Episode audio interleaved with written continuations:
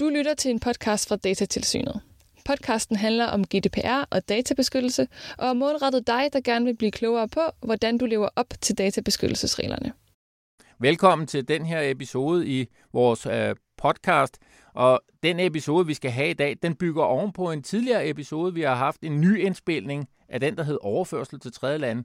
Og i dag, der skal vi ind og snakke noget om et af de institutter, eller et af de muligheder, der var for at overføre, som vi snakkede om sidste gang ret meget, nemlig øh, dem, der står i artikel 46. Og med mig i dag, og mig, det er Allan Frank fra Datatilsynet, har jeg. Jamen, jeg hedder Lea Brun, og jeg er fuldmægtig i international enhed i Datatilsynet. Og Lea, hun er den ultimative ekspert på de her øh, tredjelandsoverførsler, så derfor føler jeg mig i helt trygge hænder i dag. Og vi vil prøve at lede jer lidt igennem øh, de her overførselsgrundlag efter artikel 46 og se på, hvordan og hvorledes de spiller sammen med, at man gerne skal have det samme beskyttelsesniveau, når vi flytter vores data ud i et tredje land. Ja, vi talte jo om, at der var de her overførselsværktøjer i artikel 46, som eksempelvis standardkontraktbestemmelserne fra Europakommissionen og øh, en række andre øh, lignende overførselsværktøjer. Øh, og når man nu har vurderet, at man godt vil benytte sådan et øh, overførselsværktøj, jamen, så er der noget yderligere, man skal være opmærksom på. Øh, og det er, hvorvidt at det overførselsværktøj, man har valgt, om det vil være effektivt i praksis, når man anvender det til at overføre personoplysninger til et specifikt tredjeland. Så det er altså ikke nok, at det ser godt ud udenpå. Det skal også, når man efterprøver det, så skal det faktisk også give den der næsten tilsvarende beskyttelse, som man har inden for EU. Det skal være en beskyttelse, som i det væsentlige svarer til den, vi har i EU. I det væsentlige svarer til. Jeg synes, det er en god formulering. Den skal vi huske at holde fast i, for det kommer til at gå igen i mange af de vurderinger og de ting, vi snakker om senere i dag. Det betyder jo blandt andet også, at man skal sikre sig, at øh, dataimportøren kan leve op til de forpligtelser, som er i det her øh, overførselsværktøj, f.eks. kontraktbestemmelserne. Øh, jeg kan huske noget om, at der var en afgørelse fra en eller anden øh, østrisk øh, aktivist i forhold til databeskyttelse, eller en, der går meget op i databeskyttelse, nemlig Shrimps. Og, og, og kommer nogle af de her ting, hænger det sammen med det? Ja, grunden til, at vi snakker så meget om det her, det er jo faktisk den her famøse Shrimps 2-afgørelse, som kom øh, i juli sidste år. Og øh, EU-domstolen tog, øh, tog i den forbindelse stilling til blandt andet den, den tidligere ordning, et strækkelighedsafgørelse, der var i forhold til en ordning, hvor man kunne overføre personoplysninger til, til USA, den såkaldte Privacy Shield-ordning, hvor de kendte den ugyldig. Det var den del, hvor at for nogle typer behandlinger, der var USA at betragte som et sikkert tredjeland simpelthen. Vi var lige den der tak højere op i hierarkiet, end vi er nu. Ja, men de kendte den her ordning øh, ugyldig. Og derudover så øh, fik de anledning til at forholde sig til øh, netop Europakommissionens standardkontraktbestemmelser, dem der var vedtaget efter persondatadirektivet godt nok. Øh, og som udgangspunkt så vurderede de egentlig, at, at, at de var som udgangspunkt fine, men den dataansvarlige skulle altså sørge for, at når de benyttede dem her til at overføre med, jamen så skulle de sikre sig, at der netop var et beskyttelsesniveau, øh, som, som i det væsentlige svarede til det, vi har i EU. Kan man sige, at EU-domstolen ligesom sagde, at det, var, det, der var det vigtige, det var ikke så meget måden, man overførte det på, og med hvilke værktøjer man gjorde det, men om man fik den samme beskyttelse uden for EU. Ja, og det EU-domstolen så også sagde, det var, at hvis man vurderede, at det ikke var tilfældet, jamen så skulle man sørge for nogle supplerende foranstaltninger, som, øh, hvad kan man sige, kunne lappe på de utilstrækkeligheder, som der var.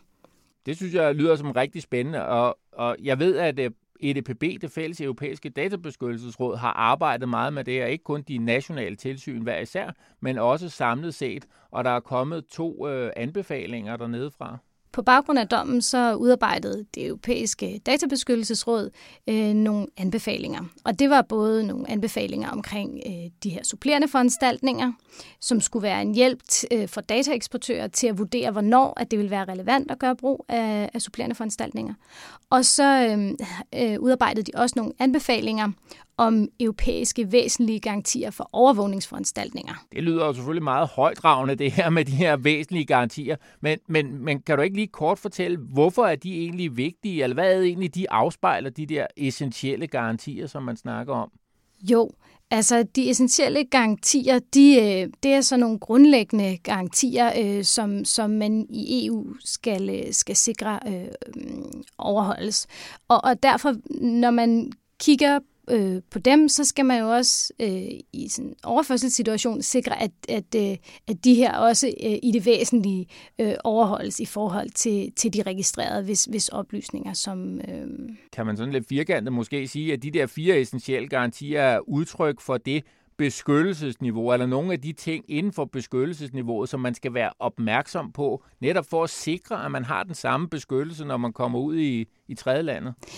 Ja, altså der er jo blandt andet det her med, at man skal have adgang til noget øh, domstolsprøvelse, og at... Øh, Reglerne skal være kendte, kan jeg huske i hvert fald. Også en af dem, ikke? Øh, det er rigtigt. Og alle de ting omkring de fire essentielle garantier, kan man godt sige, at det, det stiller en eller anden ramme, en prøve, en, en ramme, man som dataansvarlig skal måle beskyttelsen op imod, hvis man skulle sige det på den måde. Ja, lige præcis. Man kan bruge det som, øh, som netop en målestok, og i hvert fald sige, at hvis ikke Øh, det vil i hvert fald ret, være ret tydeligt, hvis der ikke leves op til det her beskyttelsesniveau, at, at øh, der ikke vil være et beskyttelsesniveau, som i det væsentlige svarer til det, vi har i EU. Og, og den afgørelse i SREMS 2, den vi snakkede om lidt tidligere her, jamen, var det jo et udtryk for, at EU-domstolen ligesom brugte de samme principper på en eller anden måde i forhold til den konkrete overførsel, som var en overførsel til USA i det her tilfælde. Ja, det var det nemlig. Så det er, det er hvad kan man sige, en standard, der er baseret på, på retspraksis. Ja. Kan man få hjælp til at forstå noget om det?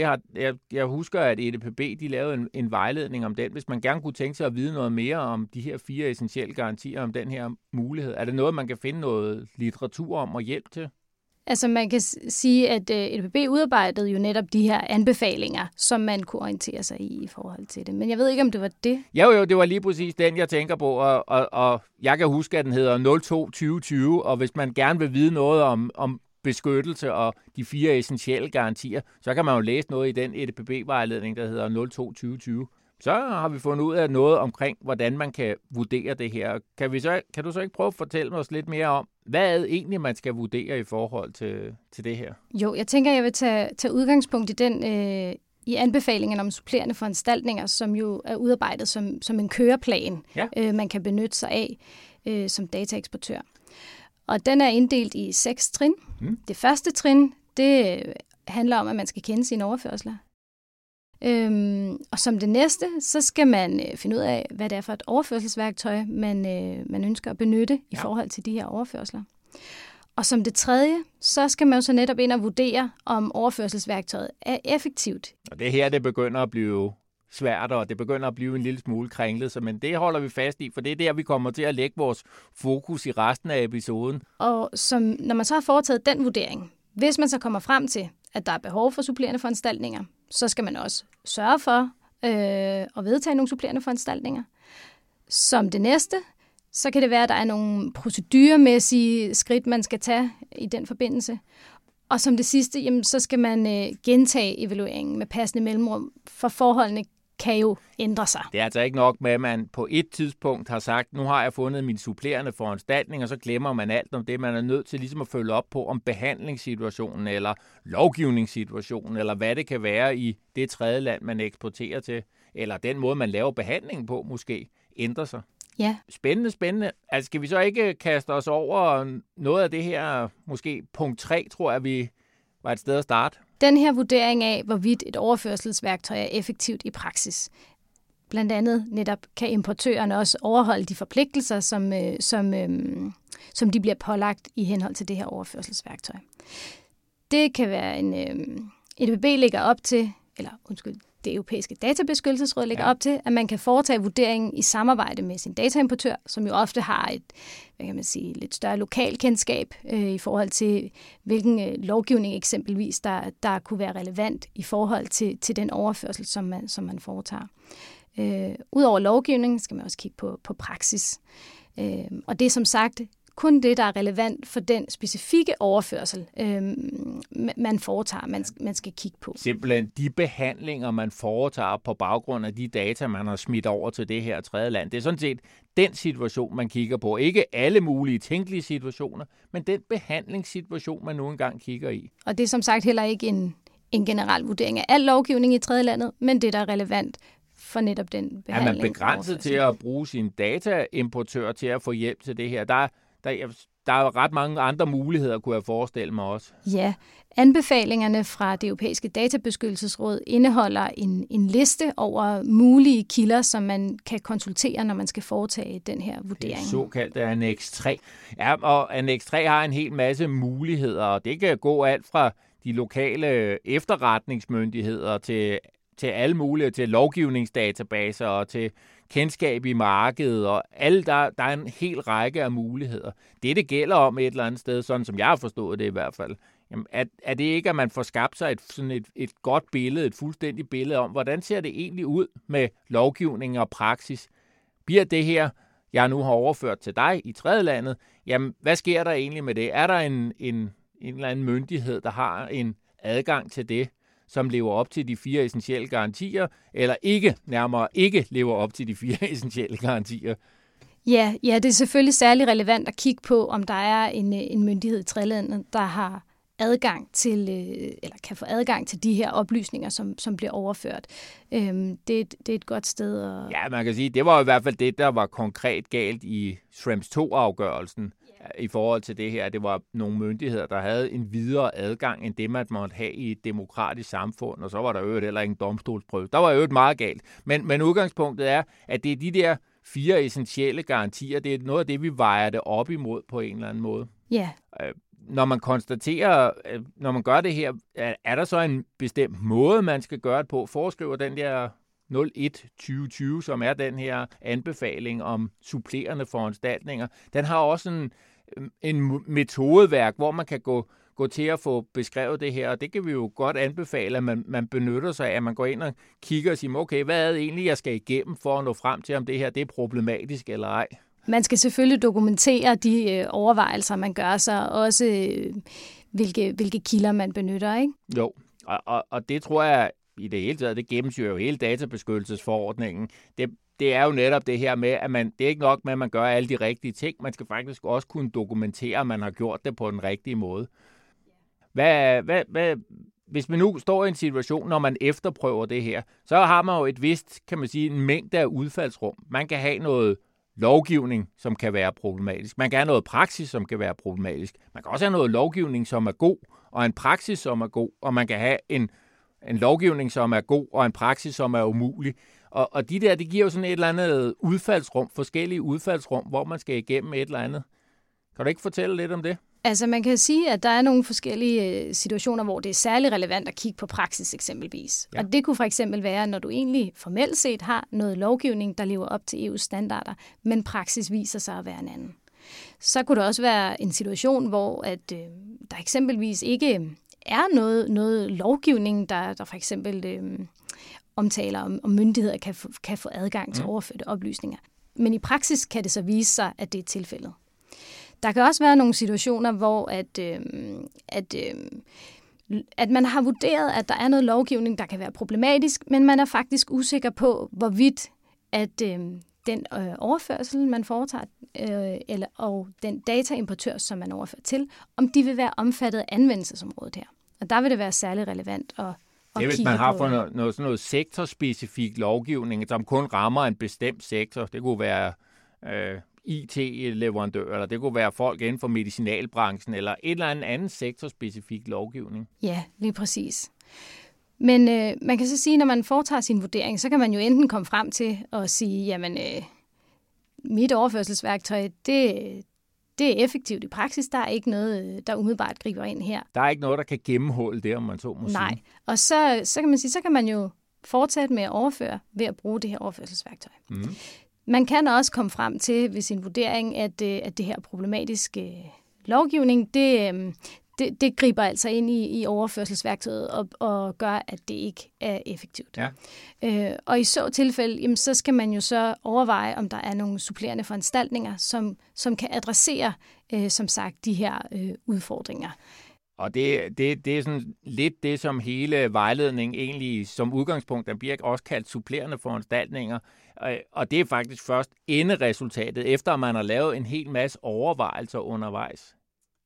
Ja, Ja, det er det vel egentlig, at øh, man foretager vurdering af, om man har behovet, og så skal man så vurdere, om der er nogle supplerende foranstaltninger, som vil kunne adressere netop de utilstrækkeligheder, man er kommet frem til. Ja, og, og det, jeg tror også, det er lidt vigtigt at holde fast i, at man kan, som Lea også tidligere sagde, jamen, så kan man godt komme i en situation, hvor der reelt set ikke er nogen problemer i forhold til den pågældende behandling, man, man har i det her tredje land, fordi at lovgivningen måske rammer en anden sektor, eller en anden type behandling, eller en helt anden slags oplysninger, end dem, man har overført. Der kan være mange dele af det, og EDPB kan jo ikke forestille sig en hvilken som helst situation i, i hele verden, så de her regler er jo ikke lavet kun for USA. Jeg er godt klar over, at dem, der sidder og lytter med her, de tænker USA, USA, USA hele tiden, fordi at mange af vores store IT-leverancer kommer derfra, og de services, vi bruger, er amerikansk baseret, ikke?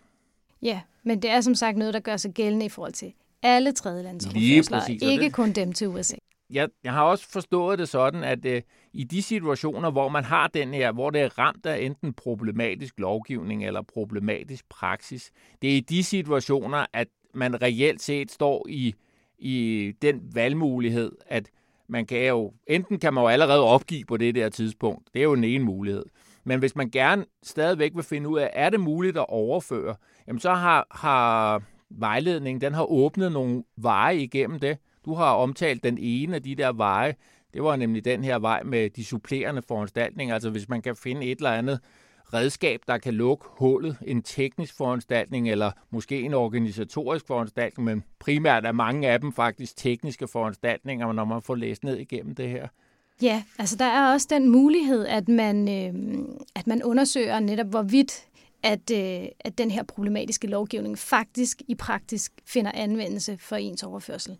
Og hvis man så kan dokumentere, at, at det ikke er tilfældet, jamen så vil man kunne fortsætte uden supplerende foranstaltninger også. Men det er altså et krav, at man kan, kan netop øh, man vurdere og, og, og så dokumentere den vurdering, at man ikke mener. Og der valgte du jo ligesom den letteste af de versioner. Det er jo der, hvor at det ikke finder anvendelse for den sektor eller den type behandlinger, man har med at gøre.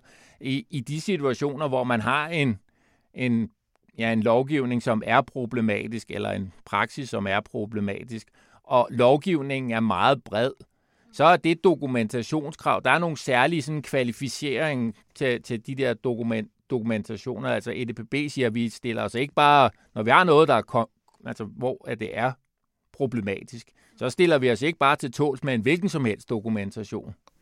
Nej, altså der er jo nogle kriterier til den her dokumentation. Det skal være sådan objektive og øh, verificerbare. Og ja, anbefalingerne angiver en række kriterier til, den, øh, til de øh, Ja, lige præcis. Det er ikke bare at sutte på fingeren Nej. og stikke den op i, i luften og mærke, hvilken vej vinden blæser, vel? Altså. Det er det nemlig ikke. Og igen, der bliver også henvist til øh, annex 3 her med de ja. kilder, der er der, at det er nogen, man eventuelt kan, kan se, om de kan være til hjælp. Og, og man kan jo godt sige, at, at det EDPB jo prøver på her, det er at bevare øh, hele det der hovedbudskab. Vi skal jo sikre, at de her oplysninger ikke bliver behandlet på en måde, der giver en dårligere retsbeskyttelse for de enkelte øh, registrerede, end det de har inden for EU.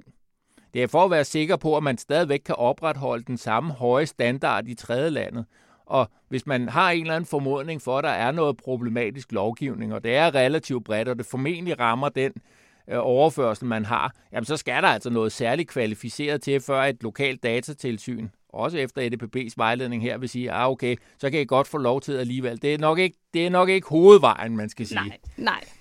Det, det tror jeg, du har ret i, Allan. Jeg tænker, at øh, man, man virkelig skal lave en øh, kvalificeret... Øh, ja, man kan sige, de krav, der står i hvert fald, da jeg læste dem igennem, der tænker jeg, at det er alligevel ret høje krav, der bliver stillet i forhold til, fordi det er ikke nok med, at man bare har fået at vide, at det aldrig nogensinde er sket nødvendigvis. Altså, det er det, det er vigtigt, at man kan måle og veje det på en eller anden måde. Ikke? Ja, lige præcis. Det kan ikke være en subjektiv vurdering. Nej, Nej og, og, og det gør jo alligevel også, at der, hvor der er problematisk lovgivning, der, der er det faktisk svært at se nogen mulighed igennem den her smutvej. Der kommer vi over i den sidste og hovedvejen, som vi snakker om, nemlig de supplerende foranstaltninger.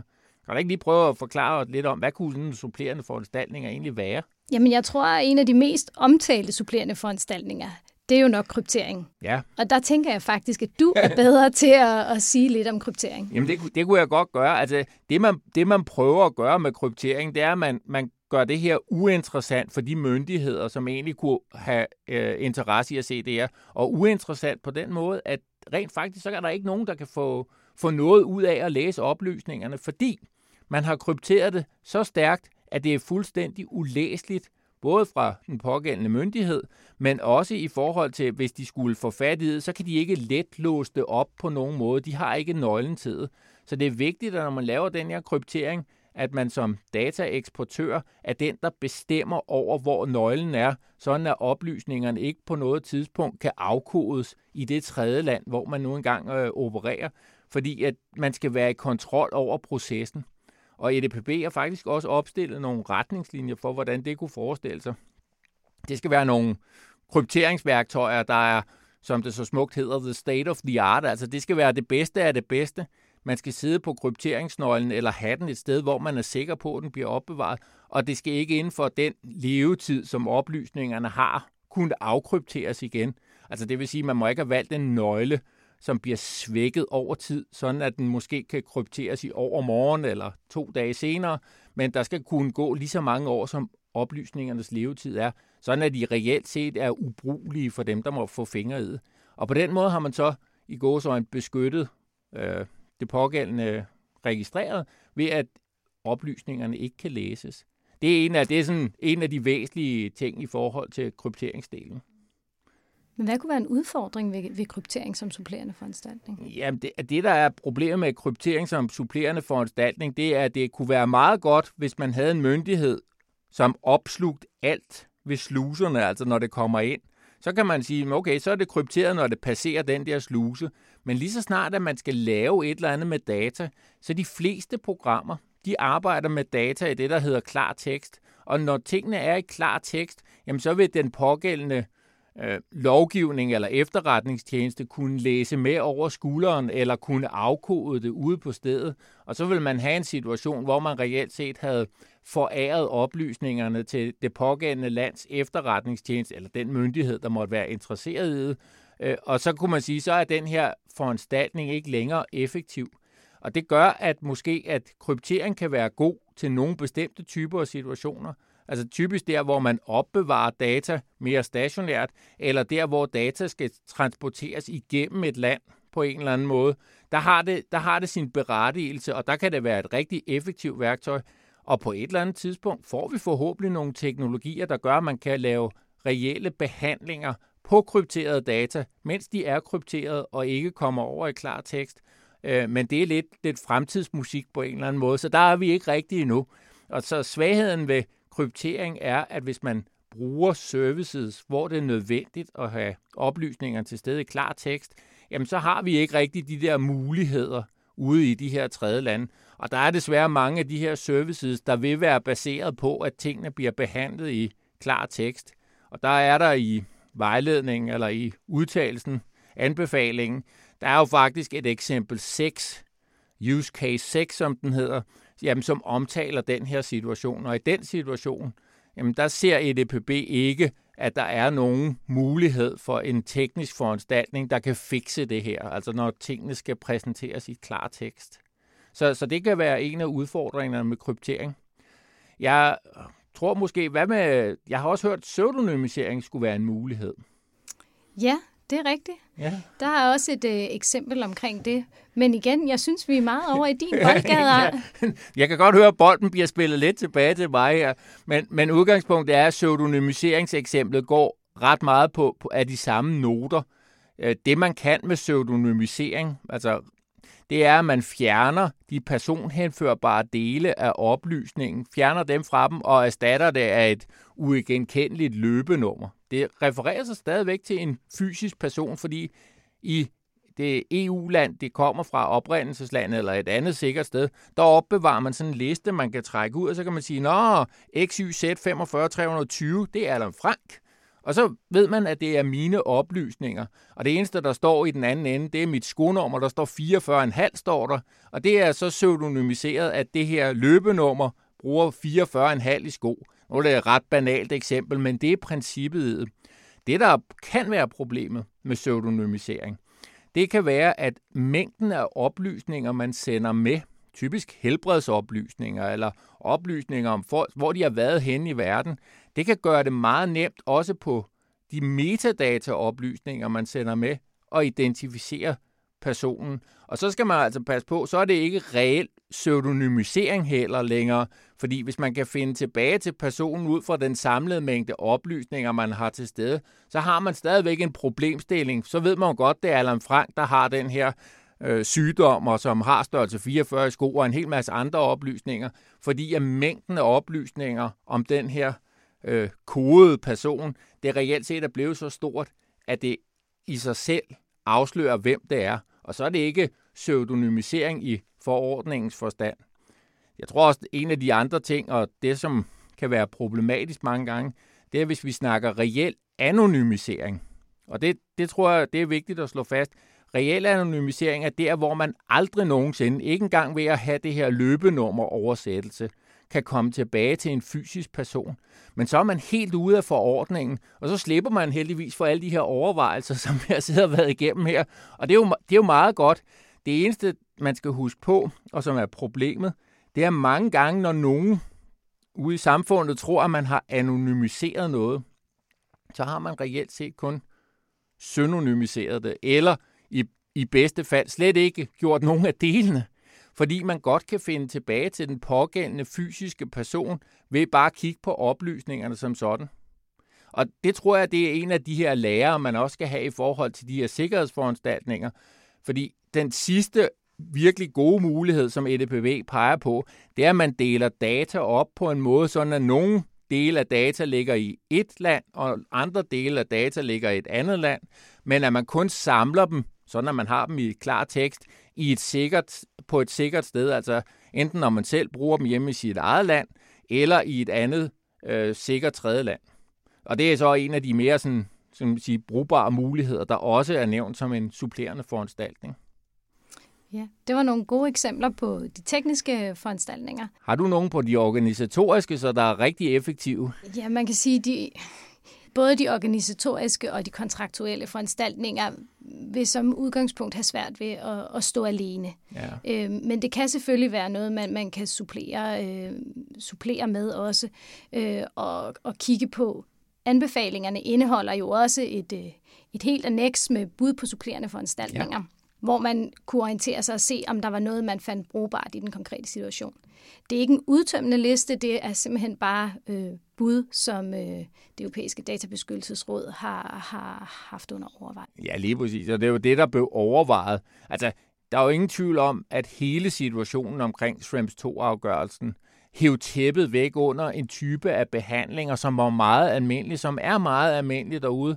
Og, og at vi i Datatilsynet jo har en ret stor forståelse for de konkrete problemstillinger, I sidder i, fordi at, jamen, vi ved jo godt, i har lavet de her behandlinger på baggrund af en tilstrækkelighedsvurdering fra kommissionens side, som var helt ordentligt. Så hvis I lytter til den episode, vi, vi har optaget omkring eh, tredjelandsoverførsler, så vil vi sige, at, at jamen, når, når vi har de her sikre tredjelande, eller et område, der er sikkert, jamen, så kunne man som udgangspunkt overføre. Så, så mange af de her ting er jo sket i god tro, kan man egentlig sige. Men så har kommissionen kommet og sagt, jamen det kan godt være, at det var sådan, det var, eller I troede, det var. Det er det bare ikke i virkeligheden. Så nu står vi i en situation, hvor vi prøver at løse en problemstilling lidt på bagkant, kan man sige. Ikke? Ja, og der var jo som sagt øh, mulighed for at, at undersøge, om man kunne bruge supplerende foranstaltninger. Men hvis det nu er tilfældet, at man ikke mener, der vil være supplerende foranstaltninger, øh, som vil kunne anvendes, jamen så, øh, så er der jo nogle andre spor, så at sige, som, som er lidt sideløbende med ja, det det er her. rigtigt. Og udgangspunktet er jo, at hvis man ikke kan finde en, en løsning på det her, og man ikke kan sikre det samme beskyttelsesniveau, så er udgangspunktet, at man ikke kan overføre. Det er jo en lidt træls situation, som vi sidder i. Så er det jo heldigt, at der bliver arbejdet ude i kulissen, mens vi sidder her og indtaler den her podcast på at fikse nogle af de her problemstillinger. Og kan jeg ikke lige prøve at fortælle lidt om, hvad, hvad det kan, kunne være for nogle spor, det kunne være?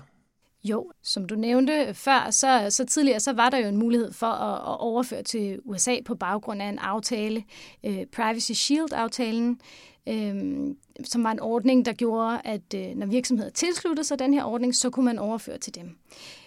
den blev så kendt ugyldig og har gjort det svært at, at overføre til USA.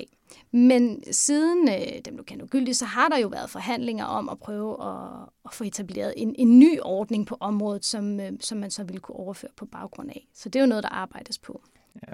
Og en af de andre ting, man også ser i forhold til det her, det er jo, at markedet, altså dem, der leverer de her IT-serviceydelser, de vil jo gerne levere til det europæiske marked, og de vil selvfølgelig gerne levere på nogle vilkår, som, som lever op til europæ den måde, som EU-domstolen mener, at europæisk lov skal fortolkes på. Så, så vi ser jo også en eller anden form for bevægelse i markedet, der tilbyder nogle ydelser, som er, er mere i tråd med det, som EU-domstolen mener er den rigtige fortolkning af, af, af de her regler. Så det er også et af de spor, der bliver arbejdet på, altså at de ydelser, vi kan gå ud og købe som dataansvarlige, at de rent faktisk er bedre i tråd med det beskyttelsesniveau, der skal være. Ja. Og når vi nu har snakket om de her løsninger, hvor man prøver at holde øh, data inden for, for EU, så er der også en anden situation, som, som vi får mange spørgsmål omkring. Og det er det her med, når man egentlig har, har øh, for eksempel valgt en databehandler øh, i EU, og som har som udgangspunkt oplysningerne i EU. Hvad så, hvis der er mulighed for, at en, en øh, myndighed fra et tredje land faktisk anmoder dem om at udlevere øh, oplysninger? Men det er jo en klassisk problemstilling et eller andet sted. Og, og det er jo formentlig en problemstilling, som, som eksisterer generelt, også ikke kun med at myndigheder gør det, men at en, en virksomhed, der er etableret i et EU-land, kan blive mødt af lovgivninger for flere andre lande. Og den der klassiske lovkonflikt er der jo sådan set ikke noget nyt i. Det, der er vigtigt at holde fast i i den situation, tror jeg, det er, at der er som udgangspunkt kun tale om en overførsel, hvis man har bestemt, at der skal ske en overførsel, hvis det er et led i det normale behandlingsforløb, man har etableret. Så hvis man har givet sin databehandler en behørig instruks om, at du må ikke overføre til noget tredje land, jamen så er det jo ikke en tredjelands overførsel. Så kommer den her anmodning ind af brevkassen, og så siger den pågældende databehandler, jamen hvilken, hvilken, hvilken lov skal jeg følge? Skal jeg følge europæisk ret, eller skal jeg følge mit hjemlands ret, der hvor jeg ligesom har fået anmodningen fra? Og det er jo en klassisk konfliktsituation, og hvis den pågældende databehandler mod instruksen vælger at følge det her, jamen så gør de det jo som en selvstændig dataansvar, fordi de går ud over deres instruks, og så bliver de selvstændige dataansvarlige for det, som så bliver en tredjelandsoverførsel mellem dem og det pågældende tredje land. Og så må man jo fikse det på den måde, og der må datatilsynet i det pågældende land jo finde ud af, hvad skal vi så gøre ved det? Ja, lige præcis. Så det, der også er vigtigt at slå fast, det er, at i den her situation, så er det, skal den dataansvarlige ikke overveje øh, hvad kan man sige, overførselsreglerne i kapitel 5, for det vil ikke være en overførsel for dem. Men der er jo nogle andre ting, som man skal være opmærksom på som dataansvarlig, når man så vælger en databehandler. Ja, og hvad kunne det for eksempel være? Jamen, jamen det, det, jeg tænker, man stadig skal være opmærksom på som dataansvarlig, det er jo netop, at man kun øh, skal vælge databehandlere, som kan leve op til de forpligtelser, øh, der er i henhold til databeskyttelse. Det er ligesom hovedbudskabet i den, der hedder artikel 28. Det er ligesom hovedindgangsvinklen. Du må aldrig overlade dine data til en databehandler, som du ikke tror på lever op til reglerne i forordningen. Og derudover skal de jo også sikre den nødvendige behandlingssikkerhed. Ja. Netop også, at oplysningerne ikke kommer til til øh, udenforståendes kendskab. Ja, og, og følge op på det, altså sørge for at have ja. nogle kontrolforanstaltninger, der er. Så alle de almindelige ting i forhold til en databehandlerkonstruktion skal man være opmærksom på. Og hvis oplysningerne så viser sig at blive givet til det her tredje land, så må man jo som dataansvarlig finde ud af, hvordan man forholder sig i forhold til den behandlingssituation, og man har mistet troen efter 28.1 på den pågældende databehandler, og man tør overlade sine oplysninger til dem fremover. Det er ligesom det, der bliver hele hovedproblemet i det der. Ja. Kom vi rundt om det, vi skulle, tror du? Det tror jeg, vi gjorde. Jamen, øh, så siger jeg bare tak herfra. Tak. Jamen, tak i lige måde, Allan. Det var godt. Du har lyttet til en podcast fra Datatilsynet. Vil du have svar på flere spørgsmål om regler for databeskyttelse, så giv de andre episoder i serien et lyt, og besøg også gerne Datatilsynets hjemmeside, datatilsynet.dk.